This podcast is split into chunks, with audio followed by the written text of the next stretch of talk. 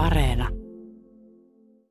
Islannissa asuvan ja työskentelevän kirjailija Satu Rämön esikoisromaani Hiltur kertoo pienessä islantilaisessa Isafjördurin kaupungissa työskentelevästä poliisi Hildur Runarsdottirista. Kirja keikkuu myyntitilastojen kärjessä ja sen oikeudet on myyty jo ainakin Saksaan. Tänään Kulttuuri keskustelemme kirjailija Satu Rämön kanssa Hilturista, kirjoittamisesta sekä elämästä Islannissa yleisemmin. Minä olen Ville Talolla. Tervetuloa kuulolle.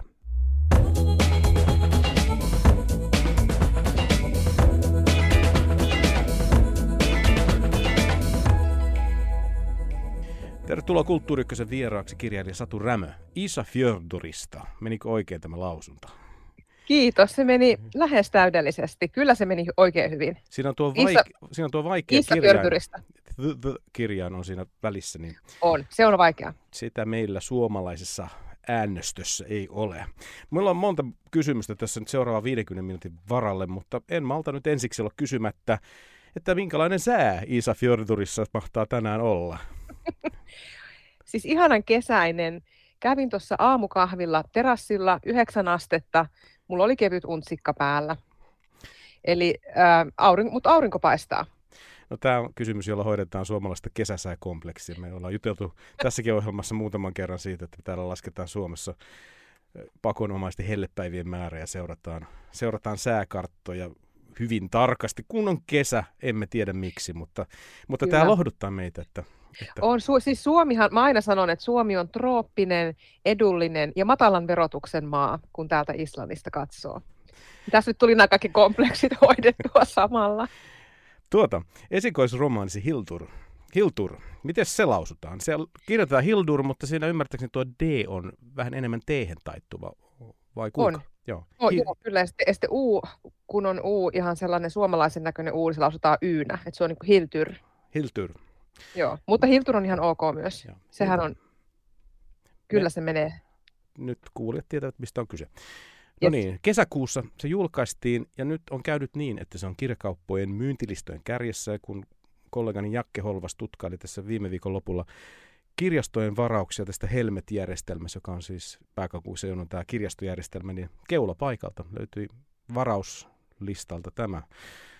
tämä Joo, siellä kirjasi. joutuu nyt vähän aikaa odottelemaan. Ei ole ihan järjetön homma. en tajua, mitä tässä on tapahtunut. No, sä olet ymmärtääkseni kaksoiskansalainen sulla on sekä Islannin kansalaisuus että Suomen kansalaisuus. Niin, ja sä oot vuonna 2015 kirjoittanut kirjan Islantilainen onnistuu aina, vai onko se vuosiluku oikein, mutta niillä, joo, niillä paikkaa. Joo, isla, joo, islantilainen voittaa aina. Kyllä 2015 se, muist, se julkaistiin, joo, kyllä. Ja siinä, siinä tosiaan olin juuri saanut sen kaksoiskansalaisuuden.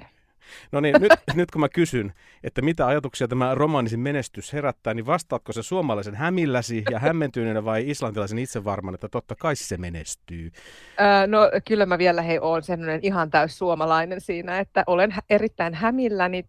Ja kyllä kun mä sen itse viimeisen kerran luin sen kirjan, silloin kun se oli just lähdössä painoon, mulla oli ne liuskat siinä, mä luin sen niin kuin kirjana, et en enää sellaisena pitkänä Wordin niin kuin käsiksenä niin mulle tuli semmoinen olo, että itse, että kyllä tämä on niinku aika hyvä. Että kyllä tämä on, niinku, että tämä niinku onnistui mun mielestä. Mutta eihän mä nyt niinku ajatellut, että se tällä tavalla, että se on niinku myynyt ihan hurjia määriä siis mun omalla mittapuulla ja kaikki ne kustannussopimukset ulkomailla ja muuta, niin mä oon vähän sellainen, että oho, että semmoista sitten. Että mä oon hirveän onnellinen, mutta mä oon vieläkin vähän hämillään. Et oikein osaa sanoa tähän mitään. Mutta ehkä muutama vuosi vielä, niin sitten mä tuun silleen islantilaisittain, että no oliko muita vaihtoehtoja? Totta kai, täydellistä, ihanaa, näinhän sen kuuluikin mennä. No, sä oot kirjoittanut paljon kirjoja, kansalaiset löytävät niitä tällainen matkakirjahyllystä tai jo, jonkunlaisen lifestyle-kyltin alta, mutta nyt siis ensimmäinen romaani. Sä kirjoit, kerrot tästä romaanista siellä ihan sen kansien sisällä saatesanoissa tai jälkisanoissa, että tämä tarinan Hiltur alkoi seurailla sinua erilaisiin paikkoihin. Kerros nyt sitten, että mitä oikeastaan tapahtui. Joo, tämä Hiltyrhän, siis, no mä oon niin itselläni perustellut häntä sellaisena mielikuvituskaverina. Siis meillä, mä en tiedä, oliko sulla lapsena mielikuvituskaveria. Mulla oli sellainen Kysy vain kuinka monta. niin, sellainen mikkihiiri, joka seuraili mua joka paikkaan ja se oli niin kuin se mun kaveri ennen kuin pikkusiskot syntyi. Ja ja sitten nyt aikuisena tuli no, klassinen korona, ei voi liikkua mihinkään, että kaikki tietää, mistä kyse, vähän hiljasta on. Ja sitten jotenkin, kun me asutaan täällä Issafjordurissa, tää, näissä vuorimaisemissa ja tuossa on toi meri vieressä ja tämä luonto on niin kuin iso ja ihminen pieni ja sitten yhtäkkiä sä et näe niin kuin yhtään ketään ihmisiä enää yhtään missään muutaman kuukauteen. Tai mitä sitä sulkua nyt kesti. No joka tapauksessa. Niin sitten mä aloin vaan niin kuin miettiä, että mikä olisi niin kuin pahinta, mitä voisi tapahtua. Mitä täällä niin kuin voisi sattua. Sitten mä tietysti kuullut sen 15 vuoden aikana, kun mä oon täällä Islannissa asunut, niin kaikenlaisia tarinoita ja juttuja ja juoruja ja sitten tietysti ne alkaa niin kuin elää omaa elämänsä tuolla päässä. Sitten mä aloin ö, kaikkia näitä ajatuksia niin käydä läpi sillä tavalla, että mä vaan mietin, että mitäköhän se Hiltyr tekisi tässä tilanteessa. Että se on vaan semmoinen hahmo, joka se vaan niin kuin tuli mun päähäni. Että kun tuolla näkyy, tuossa meidän kotin, äh, kodin ikkunassa näkyy niin kuin vuoret molemmin puolin vuonoa ja siellä kulkee tie sen vuoren reunalla. Että aina kun kylään tulee auto, niin mä näen ne auton valot, kun ne heiluu vähän, se on vaan sen kuoppanen se tie, että se auto niin kuin tärisee siellä tiellä. Ja sitten kun on hämärä, niin mä aina usein mietin, että no sieltä se juonenkäänne nyt saapuu kylään, että se on varmaan se Hiltyr. Ja sitten mä ajattelin, että no mitäkään se tekee, että jos tietty treenaa vähän paljon, kun sillä on vähän semmoisia ongelmia elämässään, niin kuin meillä kaikilla on, ja se on se sen tapa jotenkin selviytyä. Ja surffaaminen on hirveän visuaalinen harrastus. Mä en siis itse surffaa, enkä uskalla kylmiin vesiin mennä, mutta mutta tota, mulla on paljon ystäviä, jotka surffaa, mä käyn niitä katsomassa, ja sitten rupesin vaan miettimään, että siihen se Hiltyr nyt niin kuin menee. Että se vaan jotenkin niin kuin tuli ja alkoi muodostua mun päässäni ää, se hahmo, ja siitä se tarina sitten niin kuin lähti. Että se oli se, ää, sen ympärille se sitten alkoi kietoutua se ää, tarinan aihio ja sellaista. Tota, kuten sanottu, sä oot kirjoittanut kyllä paljon, sulla on parikymmentä nidettä ymmärtääkseni tuolla jo tehtyjen teosten hyllyssä, mutta tämä ensimmäisenä tämmöisenä fiktiivisenä, siis romaanina, niin, niin tuota, minkälaista oli sulle itselle siirtyä tekemään ja kirjoittamaan fiktiota, fiktiivistä tarinaa? Onko, onko sulle kirjoittaminen kirjoittamista lopputulos riippumattomasti vai oliko tämä jotenkin erilainen prosessi, paitsi että näitä nyt mielikuvitushahmosi alkoi kävellä sua vastaan vuorilla ja, ja vastaan tulevissa Kyllä. autoissa? Kulki? No joo, siis mähän jännitin sitä todella paljon, koska mulla oli se tarina ja mä lähestyin sillä aihiolla ja niillä henkilöhahmoilla ja mulla oli joku viisi, mitä, viisi tai kymmenellä tai liuskaa valmista tekstiä niin kuin kustantajaa ja olin sille, että mä en ole sit fiktio koskaan kirjoittanut, mutta näitä tietokirjoja nyt on tässä jo parikymmentä, että kyllä mä niin kuin tämän kirjoitettua saan, mutta että osaanko mä, koska mä en ole koskaan kokeillut sitä aikaisemmin. Ja sitten me vaan ajateltiin, että hei, että meidän pitää tai siis, että mun pitää nyt vaan kokeilla. Ja vaikeinta siinä oli mulle se, että sitten kun mä tajusin tämän asian, että ää, kun kirjoittaa tietokirjoja, niin mulla on se asia, josta mä kirjoitan. Se asia on niin jo olemassa. Mutta sitten kun mä niin kun siirryin tähän proosaan, niin mun pitää eka luoda se maailma, josta mä sitten kirjoitan. Ja sitten sen maailman luominen, se niin kestää, että se ei voi olla heti valmis, että no niin tämä on se tarina ja nyt se kirjoitetaan, vaan että sen on pakko olla niin kuin paljon isompi se tarina kuin se, mikä siihen kirjaan päätyy. Että siellä on niin kuin kokonainen niin kuin höskä, niitä hahmoja ja tarinoita ja historiaa ja kaikkia juttuja. Ja sen takia se oli varmasti mahdollista sen niin kuin aloittaminen aika nopeasti, koska mä olin tosiaan miettinyt sitä Hilturia omassa päässäni ja mulla oli niitä vanhoja kaikkia juttuja ja miettimisiä, että mikä olisi pahinta, mitä tässä tunnelissa voisi tapahtua tai tässä rannalla tai mitä ikinä. Ja sitten tavallaan se oli niin kuin jo osittain alkanut se maailman syntyminen ennen kuin mä rupesin kirjoittaa siitä. Niin sen takia siinä ei mennyt niin kuin viittä vuotta, vaan mä rupesin vaan heti kirjoittaa. No niin, mulla on se maailma nyt täällä päässä jotenkin kehkeytyneenä, että nyt se pitää alkaa niin kuin siitä kirjoittaa, eikä kuten niissä tietokirjoissa, että sulla on se aihe ja sitten tähän nyt on tämä näkökulma ja no niin, sitten ruvetaan tekemään. Tota, onko tämä maailma sulla olemassa jonakin mindmappina siellä kotona seinällä? Onko se tietokoneen uumenissa erilaisina tiedostoina, minkälaisista sirpaleista? Tämä on ihan utelias tekninen kysymys, Joo. että kun kerrot tuosta, että romaani tarvitsee taustalleen tämän, tämän oman maailmansa. Sellaisen tietysti, mikä ei romaani sinällään koskaan tule, mutta, mutta jotta romaanin hahmot voivat elää oikeaa elämää, niin heillä pitää olla jotakin oikeata, oikean kaltaista kyllä. tarinaa taustallaan. No siis kyllä se suurimmaksi osaksi on niin kuin mun päässä, että jos mulle käy jotain, niin se sarja jää sitten kesken. Mutta ei, kyllä mulla on sitten, no mä oon sitten semmoinen, mä niin kun, sit siinä kun se kirjoitusvaihe alkaa, niin sitten mä oon tosi semmoinen Excel-tyyppinen kirjoittaja, että mä teen sen aika insinöörimäisesti niin kuin rivi ja solu kerralla, ja mulla on siellä ne matriisit, jossa näkyy hahmojen niin kuin liikkuminen pitkin tarinaa. Niin aina sitten, mulla on niin kuin jokaisesta kirjasta, mitä mä tähän tämä on niin kuin trilogiaksi suunniteltu, niin on siis synopsikset olemassa että mitä, mikä se korea juttu siinä on ja mikä se iso tarina, se, eli se Hiltyrin oma henkilökohtainen ää, katastrofi lapsuudessa ja sitten siitä seuranneet asiat niin kuin on ja miten se tulee kehittyä ja sitten jokaisen kirjan, että kuka siellä nyt kuolee ja kuka sen teki ja miksi. Et ne on niin kuin olemassa silleen, niin kuin siellä, siellä jossain tuolla tiedostoissa Googlen, Googlen tuota syövereissä ja sitten ennen kuin mä rupean kirjoittamaan sitä varsinaista kirjaa, niin sitten mä luon sen massiivisen Excel-taulukon, jota mä sitten niin kuin tässäkin nyt rivi kerrallaan sit toteutan, että joka päivä tietty määrä pitää saada niitä soluja vaihdettua keltaisesta vihreäksi, että tämä on nyt kirjoitettu. Että se on sitten tosi sellaista nysväämistä siinä kohtaa.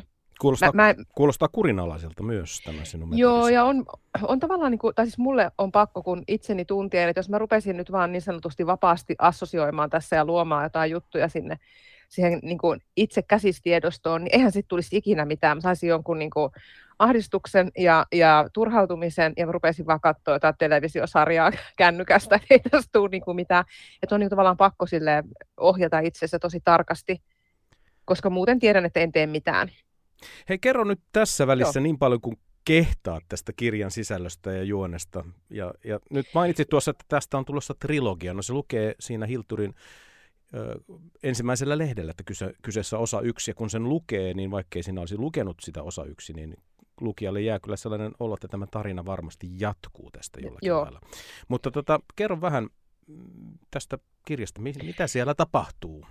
Joo, no mä, ker- mä kerron sen verran, mitä mä, ettei kukaan nyt, etten vaan niin spoilaa kenenkään luku, luku niin kokemusta, mutta ajatuksena on siis se, että Hiltyr on siis äh, islantilainen poliisietsivä, rikosetsivä, ja hän asuu täällä länsivuonoilla yllättäen, tässä samassa paikassa, missä mä asun, että on niin kuin tuttu, tuttu ympäristö, ja hän on tämän paikan, tämän seudun niin kuin ainoa rikosetsivä, että tämähän on oikeasti tosi pieni paikka, että mä oon käynyt täällä jututtaa sitä paikallista, tai aikanaan paikallista rikosetsivää, joka täällä silloin työskenteli, kun mä tein sitä taustatyötä, eli on tavallaan niin kuin se yksi tyyppi täällä, joka ratkoo ja tekee niitä tutkintaa ja sitten jotain muita poliiseja siinä pyörii sitten mukana siinä kirjassakin.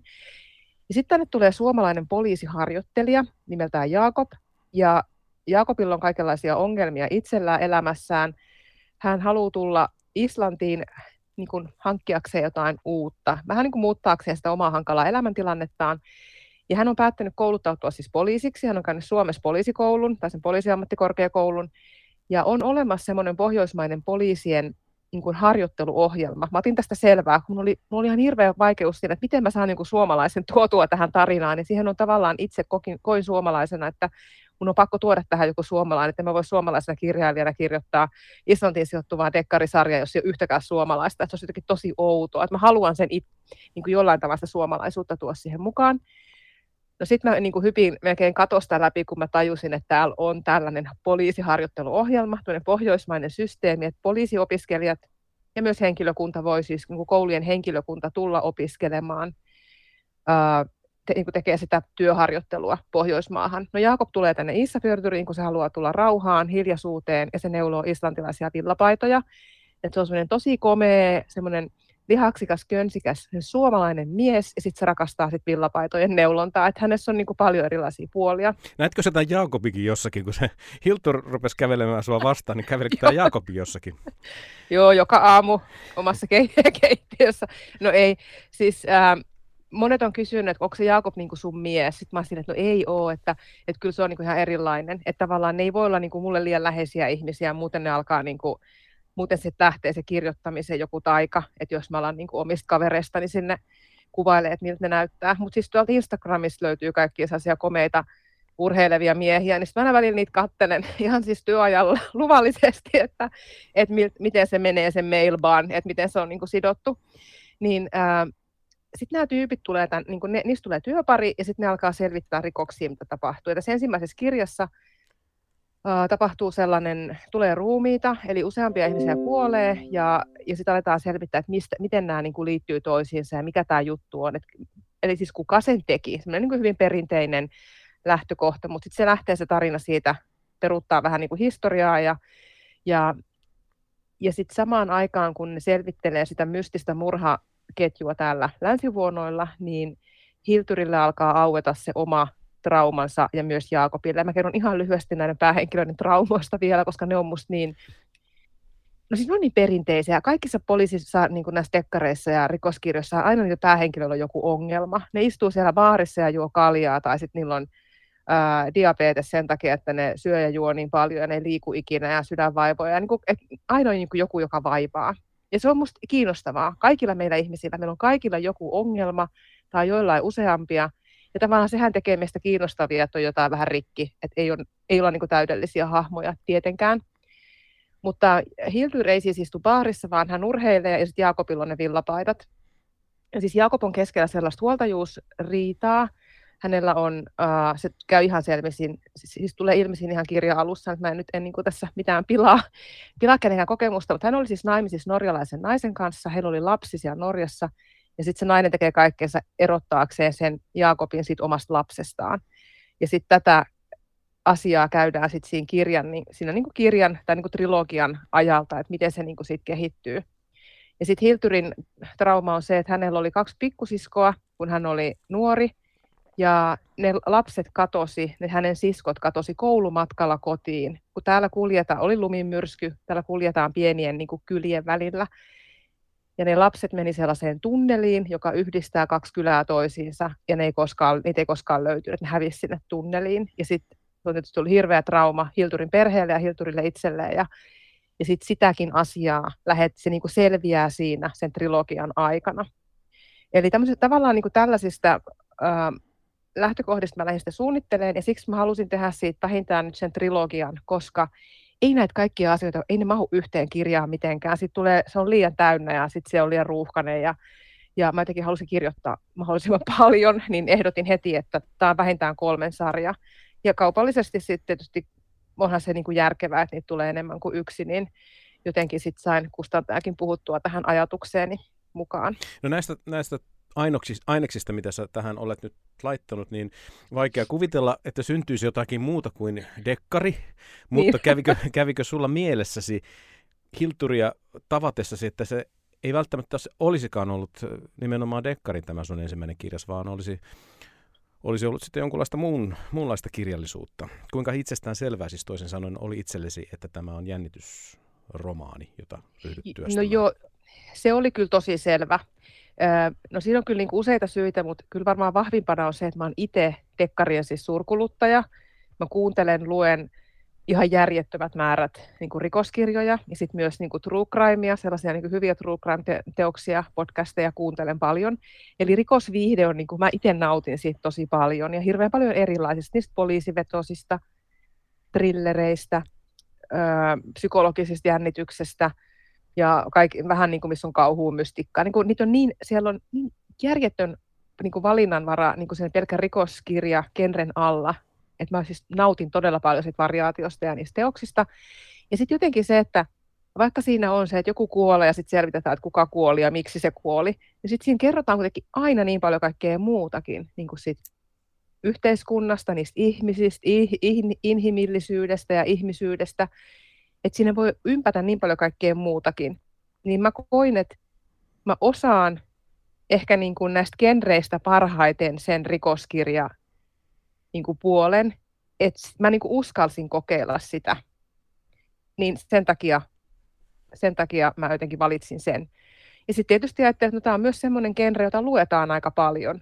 Että jos mä haluaisin nyt ihan oikeasti kirjoittaa työajalla enemmän niin kuin tämän tyyppisiä tekstejä, niin olisi kiva, että ne myös myisi sitten jonkun verran, ettei tarvitsisi sitten tehdä niitä öisiä lomilla ja viikonloppuisin. Et, tai siis se ei olisi, e, eihän semmoinen olisi edes mahdollista tämmöisessä elämäntilanteessa nyt, kun itsellä on, että on, on niin tavallaan muutakin elämää, niin ajattelin myös silleen loogisesti, että no, tämä on ehkä todennäköisin keino tehdä sitten semmoinen, että sit sitä myös ostetaan, että sitä voisi tehdä niin kuin jatkossakin, että se ei vain jäisi yhteen tai kahteen kirjaan. Hyvät kuulet, tämä ohjelma on Kulttuuri Ykkönen ja vieraana on kirjailija Satu Rämö kaukaa Islannista, sen länsivuonolta Isa, Isa Fjordurista.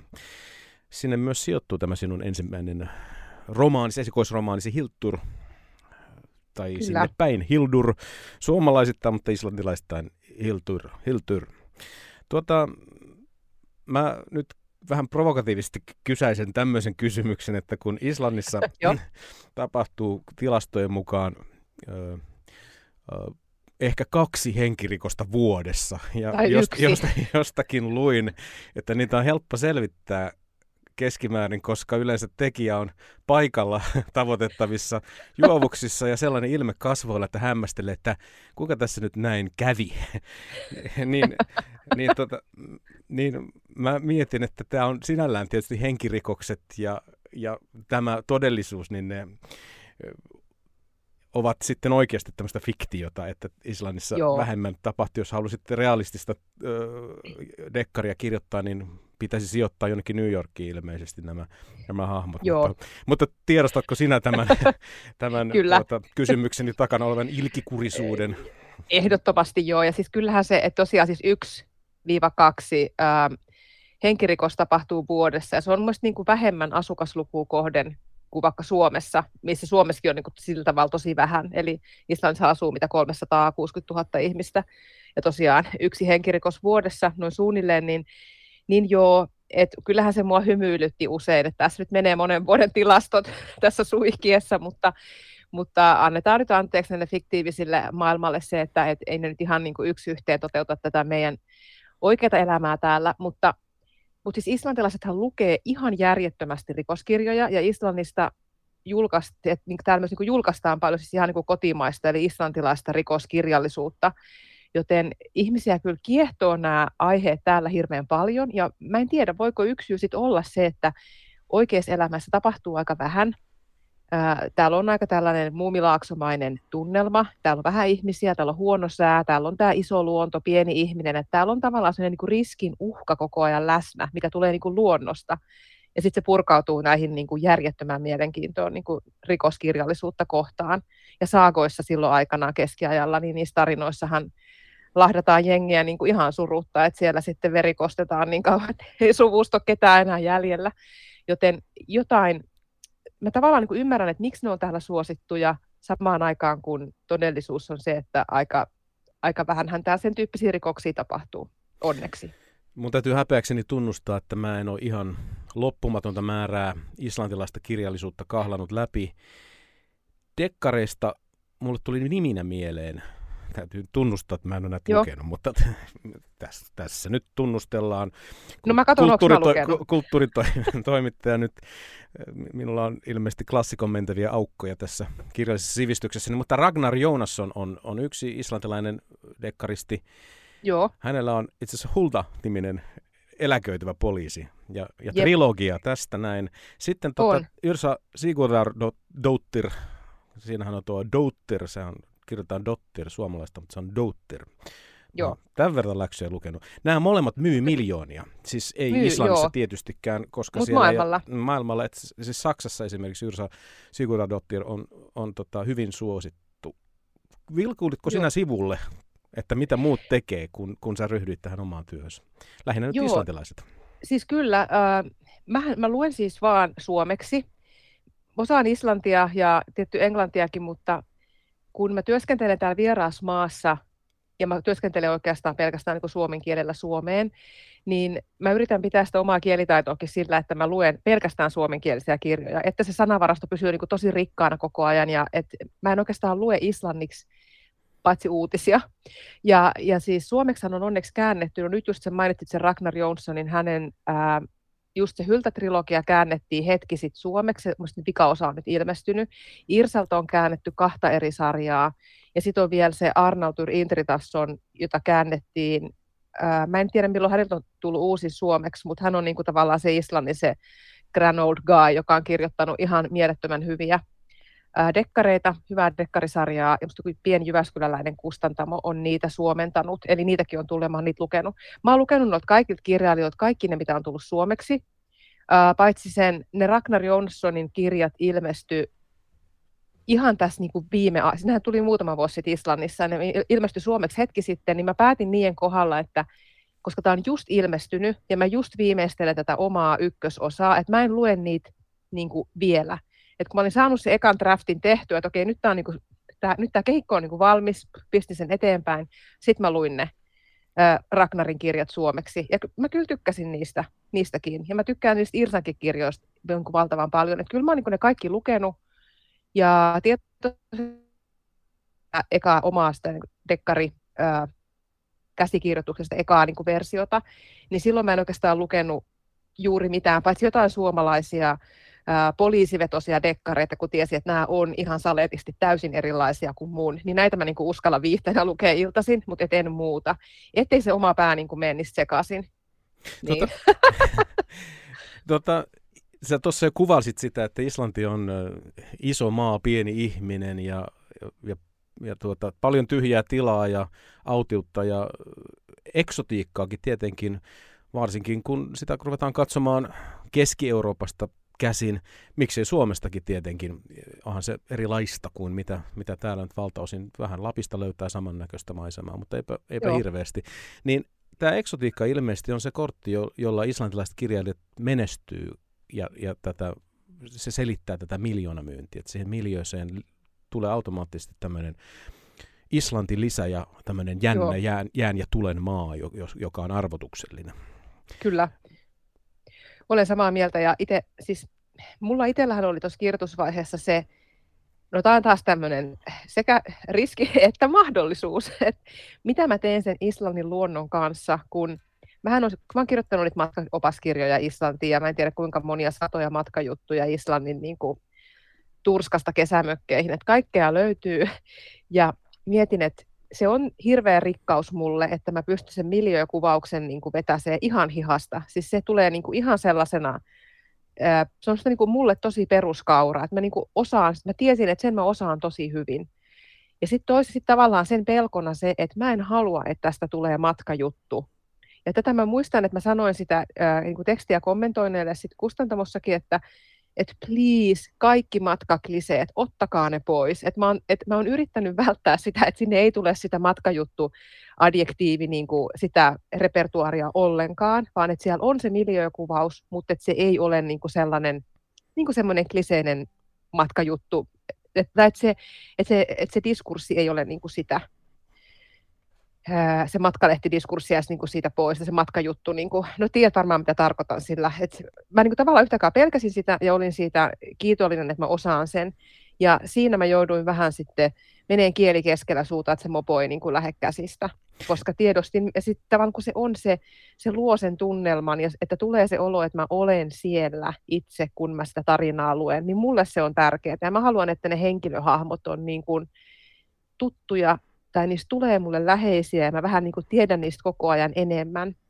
Et mä itse pidän semmoisista rikoskirjoista, joissa ne hahmot tulee niin kuin jotenkin iholle ja arvostan sitä, niin mä ajattelin, että no sitä mä niin kuin itsekin haluan tehdä. Mä haluan kertoa niistä mun kavereista lisää.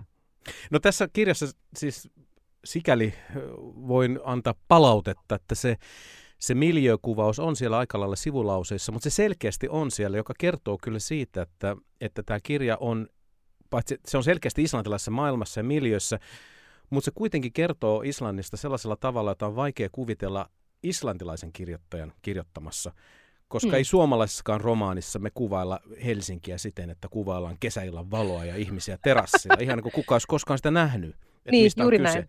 Ja sitten toisaalta siinä on semmoinen ulottuvuus, että kun ja jos ulkomaalainen kuvailisi Helsinkiä sisältä käsin, siis samasta positiosta kuin mistä sinä Islannissa olet, niin hän varmaan kiinnittäisi erilaisiin asioihin huomionsa kuin tavallinen helsinkiläinen. Eli sun kirjassasi on, se on hyvin islantilainen kirja, mutta se on ikään kuin ulospäin Islannista kirjoitettu kirja, Joo. joka arvelen, että saattaa olla aika hyväkin juju siinä kirjassa noin sen myyntiä ja menekkiä silmällä pitäen ja myös tätä kansainvälistä markkinaa, joka sulla ilmeisesti on myös tosiaan tässä aukeamassa. Että, että... Joo, siis mä uskon, että, että on. Ja se varmaan, no mä en tiedä miten paljon tässä saa niin kuin mainostaa, mutta että niin kuin no, kokeile, äh, kokeile Saksassa, jo, kokeile, sä voit sitten piipata, että no niin. Meillä Yleisradiossa on kyllä tästä o- olemassa ohjeet. Etiikkapäällikkö Timo Huovinen saattaa tulla selän taakse koputtelemaan, että hetkinen, No uskon, kokeilla, että... kokeilla mihin asti päästään tässä. No, mutta siis äh, saksalainen kustantaja, joka osti sen trilogian niin kuin ne oikeudet, että, se jul... että kaikki kolme kirjaa tulee nyt saksaksi, niin tota, mä uskon, että siihen vaikutti varmasti juuri tämä, että se siinä tulee läs, niin kuin, että se Islanti tulee siitä niin kuin läpi, sellais, että se miljökuvaus on siellä ne hahmot ja että se liittyy sinne pohjoiseen kylmään. Islanti on kiehtova maa ja just niin kuin sanoit tuossa, että onhan se varmasti niitä Irsankin dekkareiden suosiota paljon selittää se, että siinä mennään niin kuin siihen islantilaisuuteen myös, että se ei ole vaan silleen, että no tässä on joku kuoli ja sitten kävi näin ja, ja tämä tarina voisi tapahtua niin kuin missä tahansa. Että kyllä mä uskon, että siitä on, on niin kuin hyötyä ja iloa ja, ja hirveän mielenkiintoista musta olisi nähdä tulevaisuudessa se, että jos tämä kirja käännettäisiin islanniksi, sellaista sopimusta ei nyt vielä ole, mutta jos niin kävisi, niin mitä, miten islantilaiset lukisivat sitä? Ihan hirveän kiehtovaa. Ja mulla on kyllä tosi moni täällä, siis aina kun menen tuolla ruokakauppaan ja ihmiset tietysti näkee, kun tuolla sosiaalisessa mediassa hehkutan, että miten kirja on menestynyt, että oo ihanaa, että mä niin odotan, että se tulisi islanniksi, että mäkin voisin sen lukea.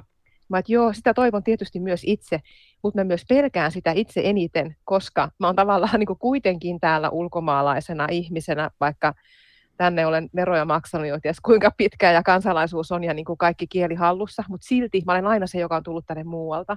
Niin miten siihen niin kuin suhtauduttaisiin? Tämä on musta niin kuin, ehkä vielä jännittävämpää kuin se murhajuoni siinä kirjassa, että mitä, miten ne ihmiset siitä sanoo. Vähän kys- sama, suom- niin. Mä kysyn sulta tuosta muukalaisuudenkin tunteesta vielä, jos muistan. Joo. Toivottavasti muistan, mulla on paljon kysymyksiä, niin toivottavasti nämä kaikki mahtuvat tähän mukaan. Mutta siis äh, näistä sivulauseista puheen ollen, sä Joo. kerrot ikään kuin lähes huomaamatta aika paljon islantilaisesta elämästä, elämäntavasta, yhteiskunnasta niissä sivulauseissa ilman, että niitä nyt kuitenkaan selitetään. Esimerkiksi sellainen, sellainen huomio tulee tätä kirjaa lukiessa, että ilmeisesti kaikki islantilaiset tekee useampaa kuin yhtä työtä, koska tässä kirjassa kutakuinkin kaikilla on, kaikilla on kaksi, kolme hommaa, mitä ne puuhaa. Kyllä. O, ku, kuinka, kuinka islantilainen sä itse olet tässä mielessä? Että kuinka, kuinka paljon sä kirjoitat, kuinka paljon su, sulla on ikään kuin työpöydässä erilaisia asioita? Joo, siis mähän koin, tämä on varmasti yksi syy, miksi koin itse oloni erittäin kotoisaksi, kun tulin tänne Islantiin, kun huomasin, että se tarvitsisi selitellä näitä monia asioita kaikille, vaan tämä on niin kuin täällä arkipäivää, eli jotenkin saarelaismeininki, että kaikki vähän osallistuu ja tekee kaikkea, niin saadaan jotenkuten homma toimimaan. Ja siis mä itse, no mä kirjoitan, tämä on se musta ihanin, että voi tehdä näitä pitkiä juttuja ja tekstejä ja, ja, ja kirjoja ja tämä on ihanaa. Mutta sitten mä teen myös muita niin kuin luovan, NS-luovan ja kaupallisen alan töitä sit enemmän, että teen niin kuin mainossuunnittelua ja mulla on sellainen pieni mainostoimisto itsellä lähinnä niin kuin digitaalisen puolen juttuja hengailen itse sosiaalisessa mediassa aika paljon ja teen sitten sinne mainosyhteistyötä. Ää, opastan hevos, Islannin hevosvaelluksia aina kesäisin. Se on mun sellainen kesätyö, joka on sitten erittäin mielekästä niin kuin kesäaikaan, kun lunta ei ole enää tuolla vuorilla. Ää, koulutan jonkun verran, vähän käännänkin. Ää, mitäs muuta? Kaikenlaista. Mä, mä viimeksi kun kävin Reykjavikissa, siitä on kyllä jonkun verran aikaa, mutta, mutta ilmeisesti miljo on siellä täl, tästä, tältä osin muuttunut. Siellä oli Lögavegurin pääkadun varrella tai sitten näkyi sellainen pieni kauppa, jossa luki Suomi ja mielestäni Prkla luki kanssa siinä Joo, kyljessä. oli. Me, meillä oli tämä p alkava kirosana niminen suomalaisen, Prkl, mm, mm, äh, suomalaisen niin designin myymällä siellä äh, joitain vuosia. Että tosiaan sellaistakin on täällä kokeillut ja se oli erittäin mielenkiintoista aikaa myös. Meitä oli siinä kolme suomalaista mimmiä yhdessä ja, ja sitä kauppaa nyt ei enää ole. Että me ollaan sitten jo kaikki vähän hajannuttu niin kuin eri suuntiin sen jälkeen osa meistä on muuttanut ulkomaille ja mä muutin tänne pussin perälle tänne länsivuonoille. Ja, mutta tavallaan sitä niin kuin kaikenlaista on tullut kokeiltua ja se on ollut musta tosi kivaa täällä se, että, että kaikki voi vähän niin kuin tehdä kaikkea, vaihtaa ammattia ja se ei ole ihmeellistä tai onko tuo nyt sun koulutuksen mukainen valinta, että sellaisia tavallaan kysymyksiä ei täällä kyllä oikeastaan edes ku, niin kuin ole. Et siinä on niin kuin hyvät ja huonot puolet. Et se on lisää semmoista luovaa hulluutta ja sitten suomalaisena mua välillä ärsyttää se, että asiat tehdään aika epä, niin kuin ei hirveän suunnitelmallisesti. Mutta tämän asian kanssa on oppinut täällä elämää ja yritän ottaa vähän rennommin. Hion niitä omia exceleitä, niin sitten vaan hiljaa siellä työhuoneessa, et enkä, enkä jaa niitä muille. Niin sitten se pysyy niin kuin oma, oma järjestys täällä ihanassa kaauksessa, niin se nyt on tietysti tärkeintä.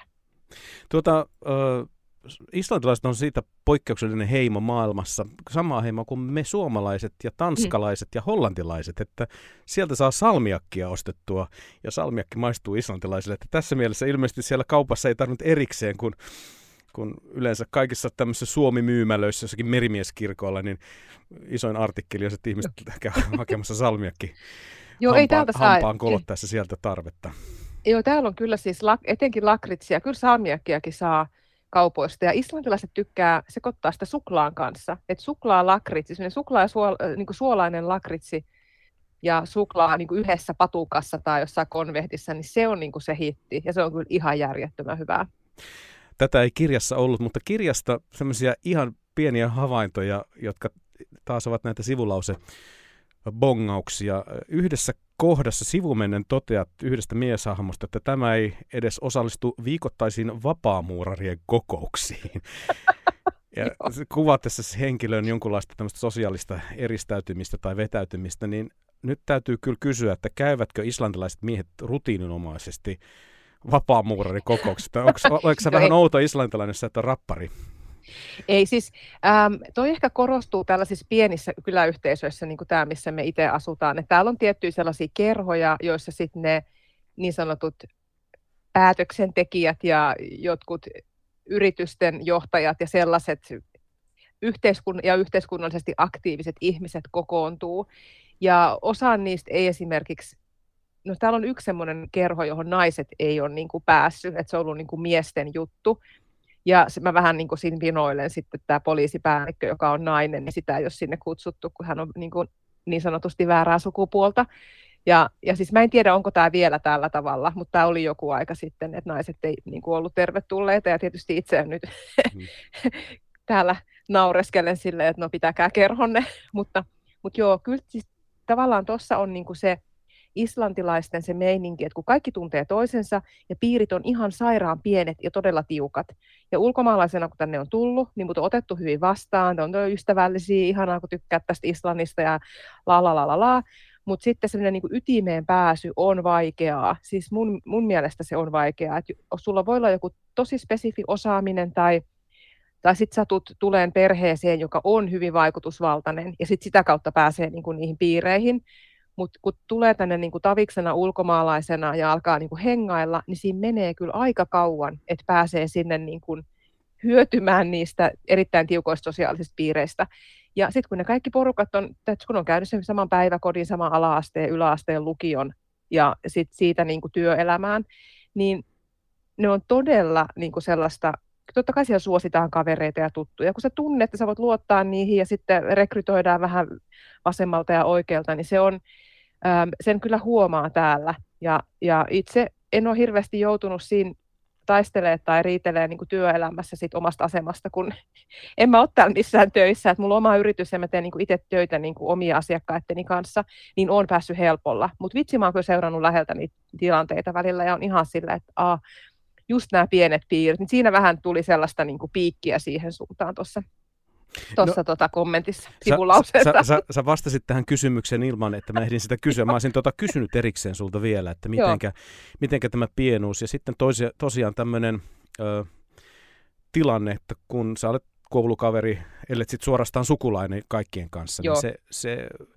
islantilaisillahan on sellainen maine ja ihan ansaittu maine, että he on vieraanvaraisia ihmisiä ja olen itsekin on. tätä kokenut ja, ja useinhan sanotaan, että suomalaiset ja islantilaiset tämmöisissä pohjoismaisissa kokoontumisissa on ne, jotka hakeutuvat toistensa seuraan ja yleensä ne, jotka viihtyvät pisimpään illassa, illanvietos, kun Kyllä. ruotsalaiset ovat jo unten mailla, niin siellä vielä himinä jatkuu, mutta, mutta olisin just tästä kysynyt, että, että onkin helppo olla hauska yhden illanvieton ajan tai yhden seminaarin ajan tai viikonlopun tai tällaisen, mm. mutta, mutta tämä juuri, että on, et miten, miten se, pääsy on mm, vaikeaa. Joo. Ja, ja e, siitä, siitä saa tässä niin kuin, e, nyt tässä fiktiivisessä maailmassa, tässä niin kuin Hiltyr-sarjassa, niin siitähän saa ihan tuo niin kuin mitä paras sellainen, sellainen keitto, josta ammentaa tarinoita ja juttuja, koska kun kaikki on ihmisiä on vähän ja ne kaikki tuntee toisensa ja vitsi niitä motiiveja niin kuin riittää, että miksi joku on jollekin pikkusen vihainen, niin tavallaan se, että et, ää, se on niin tosi tiiviiden verkostojen toiminta ja se logiikka, minkälainen se on. Ja sitten kun mä pystyn itse näkemään ne ulkopuolelta, koska jos mä olisin syntynyt tänne, niin se olisi mulle arkipäivää, että näinhän nämä asiat hoituu. Mutta kun mä oon joutunut elää sen kanssa tässä nyt 15 vuotta niin kuin vähän sieltä ulkolaidalta seurata ja välillä niin kuin kurkaten sinne sisäpuolelle, niin, niin hyvin kiehtovaa. Ja, ja ky- kyllä se välillä vähän on niin kuin veemäistäkin, että ei se vaan ole sellaista, että kaikki menee aina niin kuin tosi hyvin. Et siinä on aina puolensa ja puolensa kaikissa asioissa täällä niin kuin muuallakin. Hyvät kuulijat, tämä ohjelma on Yle Radio 1 Kulttuuri 1. Minä olen Ville Talolla ja vieraana on kirjailija Satu Rämö. Kesäkuussa julkaistu esikoisromani Hiltur on ollut myyntimenestys, mutta kirjoittaminen ei suinkaan hänellä alkanut tästä kirjasta. Tietokirjoja, matkakirjoja, blogeja, mitä kaikkea muuta siellä onkaan. Otetaan vielä kiinni tästä maan pienuudesta ja sinä ku- Joo. kuvasit sitä, että, että ytimeen pääseminen on vaikeaa, mutta sen kääntöpuolena on se, mitä sä kuvaat toisessa teoksessa näistä tietokirjoissa, joita satuin lukemaan tässä nyt vähän pohjille, että joskus ovet lentävät auki nopeallakin tahdilla aivan uskomattomia kohtaamisia saattaa tapahtua. Mulla on itselläni semmoinen kokemus, että en voi kuvitella, että olisin Suomessa päässyt millään ilveellä tapaamaan Ringo Starria, enkä nyt kauhean pitkällisesti häntä Islannissakaan tavannut, mutta mm. kun kävi ilmi, että hän on maassa samaan aikaan kuin minä ja rupesin sitä puhumaan sitten jollekulle, että ai olisipa hienoa, jos pääsisi, pääsisi tuohon tilaisuuteen, niin meni puolitoista tuntia, niin minulle järjestyi sinne aksessi. Ja, ja, no niin. ja, ja, ja tämä oli niin kuin yksi oma, oma henkilökohtainen esimerkki mm. siitä, että sitten kun tapahtuu, niin voi tapahtua vaikka kuinka kummallisia asioita. Sun kahviseuraasi on joskus aikoinaan ollut Islannin ja siis maailman ensimmäinen vaaleilla valittu valtionpäänainen, Vigdis Finnbogadottir, niin saat, saat hänen kamujansa siellä ja pääsit... No olen, olen. Hän kutsui mut keittiönsä kahville. Siis juuri tämä, niin kuin, että kun välillä tulee niitä pimeitä hetkiä, että ei hitto, tässä, ah, mä en ole osa tätä niin kuin, koneistoa täällä. Ja sitten yhtäkkiä sun eteen tulee joku sellainen mahdollisuus, että jos voinut tapahtua missään muualla. Niin mä muistaakseni kysyin mun opettajalta, mä opiskelin silloin islannin kieltä siellä yliopistolla ja kysyin, että musta olisi ihana jotenkin tavata tämä Viktis Fimpokatohti, kun hän on sellainen kieli-ihminen ja, ja niin kuin kaikki kielet ja islannin kieli on niin kuin hänelle hirveä sillä sydämen asia. Ja musta olisi ihana haastatella häntä johonkin ylioppilaskunnan lehteen, että se onkin ihan pikkujulkaisuun. Ja sitten hän että joo, tässä on hänen puhelinnumero, että soita sille. Mm-hmm. sille, että ok, mulla on nyt se tässä postit lapulla, ja mä vaan soitin sille, ja sitten se Viktis vastasi sellaisella terävällä, vähän vanhemman naisen äänellä. Ja sitten mä jotenkin sain änkytettyä sille, että kuka mä niinku oon ja miksi mä sille nyt soittelen. Niin sitten se oli vaan silleen, että tuutko nyt saman tien vai huomenna vai milloin pistetään niinku kahvit kiehuun. Mä se, että ei jos se, tämä oli kyllä ihan mieletön juttu. Ja siellä mä sitten vaan istuskelin sen kanssa ja syötiin jotain kopettunutta pullaa ja juoti kahvia. Itse olen Ihana tavan, ihminen. Itse olen tavannut Vigdis Finnbogadottirin vain kerran. Se tapahtui Kringlanin äh, kauppakeskuksessa eikä me tavattu, mulle vaan se, seuralaiseni sanoi, kun oltiin kahvilan jonossa, niin hän sillä ohi meille arkisesti sanoi, että toi edellä ollut asiakas oli muuten Vigdis Finnbogadottir, että tiedät sä, kuka se on. Ei ollut siis presidenttinä enää silloin, mutta, jo, jo, jo. mutta tuota, ja ihan siellä kaiken kansan seassa. Tämähän on Islannin yksi puoli tietysti, että siellä on jostakin kohtaa nämä tämmöiset sosiaaliset äh, kynnykset hirvittävän matalia. Ja... Niin on, on, jo, on. Siis mä oon ollut Björkin kanssa suihkussa yhtä aikaa. Yritin vaan, että hirveästi tuijota. Minä en mutta... ole sitä kokenut. Me oltiin uimahallissa siis jo, siellä on ne jaetut pukuhuoneet, mutta oli kyllä aika sellainen jännä tilanne. Tota, äh, sä kun olet mennyt Islantiin ensimmäistä kertaa, niin sä et ole sinne suinkaan lähtenyt millään kirjailija-apurahalla, vaan sä oot ollut kauppatieteiden opiskelija, lähdet opiskelijavaihtoon. Tuossa aikaisemmin jo sanoit, että Islanti on, on hyvin kirjallinen kulttuuri. Siellä julkaistaan paljon kirjallisuutta. Islannissa lukee hirvittävän paljon kirjallisuutta. Siellä on hirvittävän kivoja kirjakauppoja, sen minäkin tiedän, jotka, jotka ovat pitkään auki ja siellä saa maleksia ihan rauhassa. Niin kuinka paljon tämä Islantiin saapuminen sinussa puristi sinusta ulos sit tämän kirjallisen Satu Rämön, sen kirjoittajan, jota, joka nyt sitten on jo aika montakin kirjaa. Oliko se käytännön pakko vai tunsitko sinä tässä kulttuurissa jotakin sellaista, joka sinua siihen kirjalliseen ilmaisuun kutsui? No mä luulen, että varmaan molemmat. Siis tein jotain free-toimittajan töitä vähän ennen kuin tulin Islantiin ekaa kertaa, mutta Islannissa tuli heti mulle sellainen olo, että täällä tapahtuu ihan älyttömän paljon kaikkea. Ja ihmisillä on ihan hirveästi tarinoita, mitä ne kertoo koko ajan, kaikkiin paikkoihin liittyviä tarinoita, ja mun nimi liittyy tällaiseen tarinaan, ja tämä paikka on tunnettu siitä, että täällä tapahtui X, Y, Z.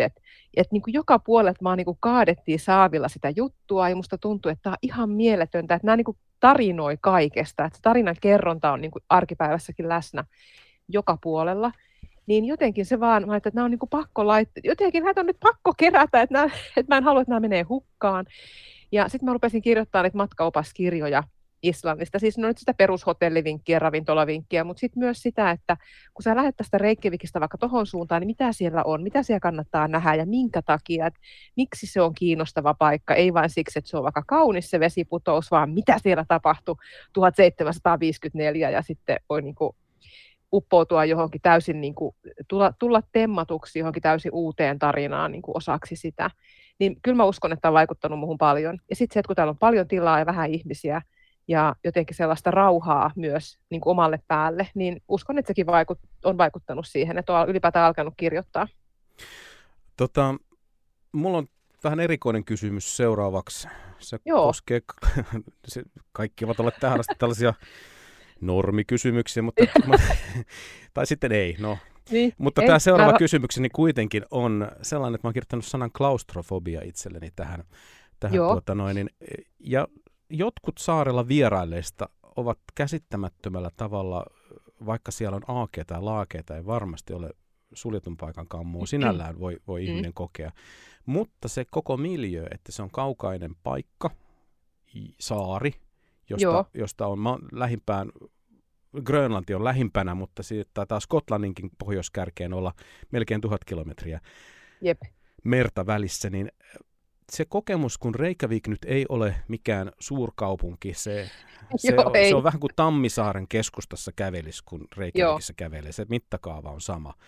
Jep. Ja sitten kun sä lähdet sitten ajamaan autolla, ajat viikon, et näe juuri mitään, etkä ketään, ja ainoa paikka, mihinkä se tie johtaa, niin on Reykjavikin takaisin. Just näin, niin- päiväni niin, murmelina. Niin, niin tämä nostaa kysymyksen, että tunnistatko sä tämän, tämmöisen klaustrofobisen myös siinä, että, että siinä on jotakin sellaista, että jos sitä rupeaa ajattelemaan, niin, niin Islanti voi olla vähän semmoisen suljetun paikan, paikan kammon tuntijalle tai sellaisesta kärsivälle, niin hankala paikka uskon tämän todella hyvin, ja tämä korostui mun mielestä silloin, kun tuli koronasulut ja laitettiin maa kiinni. Tämmöisen saaren rajathan on hirveän helppo laittaa kiinni, että helppoa on täältä on naureskella jonnekin Suomeen. Sillä no miten se nyt se raja vuotaa, kun täällä on yksi lentokenttä ja se on kiinni, niin ei tänne pääse mistään muualtakaan, pari satamaa, joihin tulee aluksia niin kuin ulkomailta, niin ää, korostui se ajat, niin kuin itsellä silloin se ajatus siitä, että täältä ei nyt tosiaan pääse pois. Että täällä nyt niin kuin ollaan, ja sitten kun tänne laskeutuu tänne Islantin lentokoneelta tai lähtee, sä näet sen saaren rajat siinä, ja sitten on se iso meri ympärillä, niin tulee sellainen epätodellinen olo, että niin siis tuollahan tosiaan asuu ihmisiä, minä asun tuolla, ja, ja, ja enkä, niin kuin siellä nyt ollaan.